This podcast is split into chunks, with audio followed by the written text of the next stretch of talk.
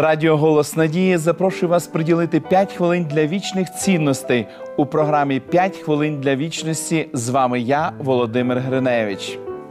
Я це обов'язково організую для тебе, потішала мати свою маленьку дочку після повідомлення про те, що поїздку на морське узбережжя довелося відкласти. Ми поїдемо іншим разом.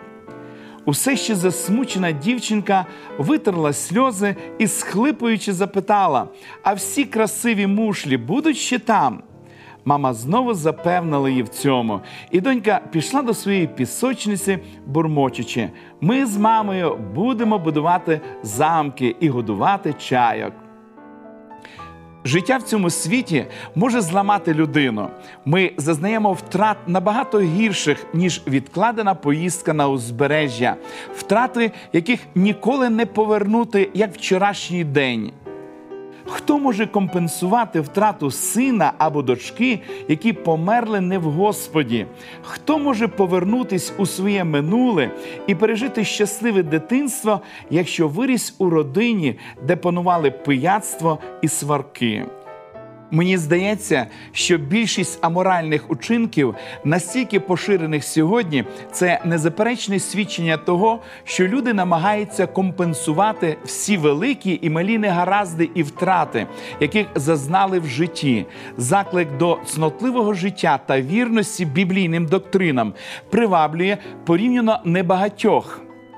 Найчастіше люди, які приходять до християнства, приймають прощення своїх минулих гріхів в обмін на надію на вічне життя. Звичайно, для них це було б компенсацією. Але хіба відновлення законного права бути частиною небесного суспільства достатньо? Давайте ще раз подивимося на описану вищу ситуацію з маленькою дівчинкою. Хіба вона була б щаслива на морському пляжі без матері, без її радості брати участь в іграх дочки, навіть якщо навколо було б багато інших дітей? Чи не було б спілкування з матір'ю саме тим, чого вона хотіла більше самої поїздки на берег моря? Зверніть увагу на обітницю, що записана в другому розділі пророка Йоїля. І надолужує вам за ті роки, що пожерла була сарана, коник і черва та гусінь, моє військо велике, що я посилав проти вас. Друзі, Бог може запропонувати нам набагато більше, ніж відновлення прав на небо. Його плани віддати нам за ті роки, що пожерла була сарана, і він знає, що для досягнення цієї мети недостатньо лише переміщення на небеса. Нам потрібен він.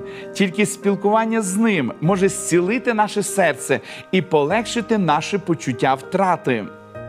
Звістка Бога до світу полягає в тому, що Він подарував нам себе, і спілкуючись з ним, ми не бажатимемо нічого більшого на землі.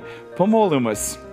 Дорогий Небесний Отець, ми щиро вдячні Тобі за те, що маємо перевагу спілкуватися з тобою.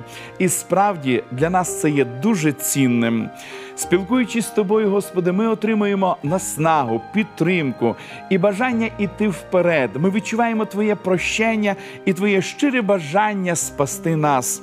Господи, будь поруч з нами завжди і допоможи нам цінувати спілкуванням з тобою і бути колись з тобою у Твоєму царстві. Це наше щире бажання. Молимось в ім'я Ісуса Христа. Амінь.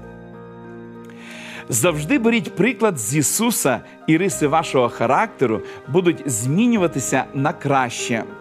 Вашій увазі пропонуємо цікаві уроки вивчення Біблії, дивовижні факти.